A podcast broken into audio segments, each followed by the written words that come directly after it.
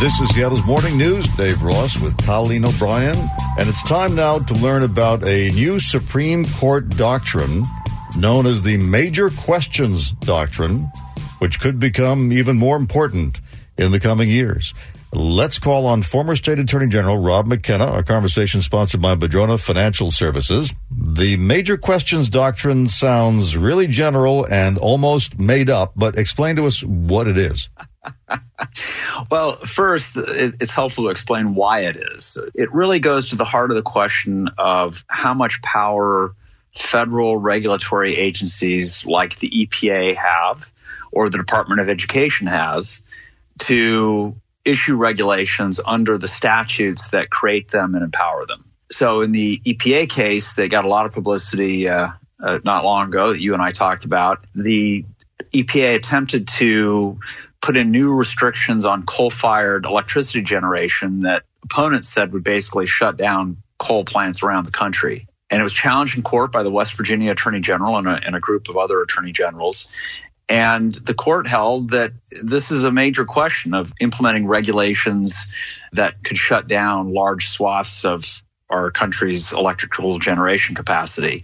And they said Congress would not have intended to delegate this kind of decision making authority to the EPA. It's a, it's a major question. And they struck down that Clean Power Plan regulation as exceeding the EPA's statutory authority. So now it's in the news again because of the Biden administration's plan to cancel more than $400 billion in student loans. Mm-hmm. Is that really within the Biden administration's power under the HEROES Act, which was enacted shortly after 9 11? Or is it a major question that was so important that Congress would not have left it to a federal agency to decide? I see. So the Supreme Court is saying if an agency is going to assume the power to do something major, like forgive student debt or shut down a bunch of coal fired power plants, there needs to be some indication in the record that Congress meant it to go that far. Right. As a, the New York Times article pointed out recently, the idea behind the doctrine is that Congress must speak particularly clearly when it authorizes the executive branch to take on matters of political or economic significance for our purposes today, why does it matter to the average American? It's because the, the hallmark of the modern age is the rise of very powerful, very large administrative states. In fact, there was not no such topic as administrative law in law school until the, like the late 1950s, because it wasn't until FDR's administration that we started to see the U.S. government become so large and so involved in the economy and, and the social life of our country. But it's clearly the Supreme Court that takes it upon itself to decide what's a major question. So now instead of government by uh, colossal agencies, we have government by nine Supreme Court justices who can define a major question to be anything they want and not to mention all those courts of appeal, all right, all the federal courts of appeal out there, and the district court judges as well. But I think the the, the response that uh, advocates of this doctrine would have, maybe even a Supreme Court justice who supports it would have, is that look, all we're saying is we're judging. Uh, whether uh, an issue is so important, a matter of such significance that we don't believe Congress would have just left it to a, regulatory agency to decide it. I mean, agencies make thousands, tens of thousands of rulemakings uh, every year across the country.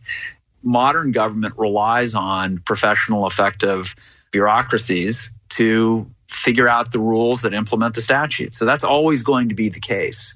But what we're seeing here is real pushback against regulatory agencies making really big decisions, which at least some people think are, you know, beyond the authority given them by their authorizing body like Congress. I have to ask you one more question, not just as, in your capacity as a former attorney general, but also as a Republican. After uh, seeing reports of uh, Tucker Carlson's uh, evaluation of January 6th, what, was it in fact Woodstock on the Potomac, a sort of summer of love? Or was it an insurrection? I think it's a huge whitewash uh, and completely absurd. If, if uh, Speaker McCarthy was going to release that footage, you should have released it to everybody, to every journalist, not just to Tucker Carlson, because we got exactly what you would expect, which is a highly curated version of the events that unfolded on January 6th. Yeah. Well, I just wanted to check with somebody who is, you know, more closely attuned to Republican politics than I am. It was a big eye roll for me, and I'm sure for a lot of Republicans, uh, because not not all of us think Tucker Carlson is uh, all that special or trustworthy. I hear your dog has an opinion on that. I said Tucker Carlson. She growled. former, former, but pe- pe- people should know that Ella frequently chimes in in our conversations, but most of the time we edit it out. But I'm going to leave that one in, Rob. she likes that. yeah, I'm sure she does.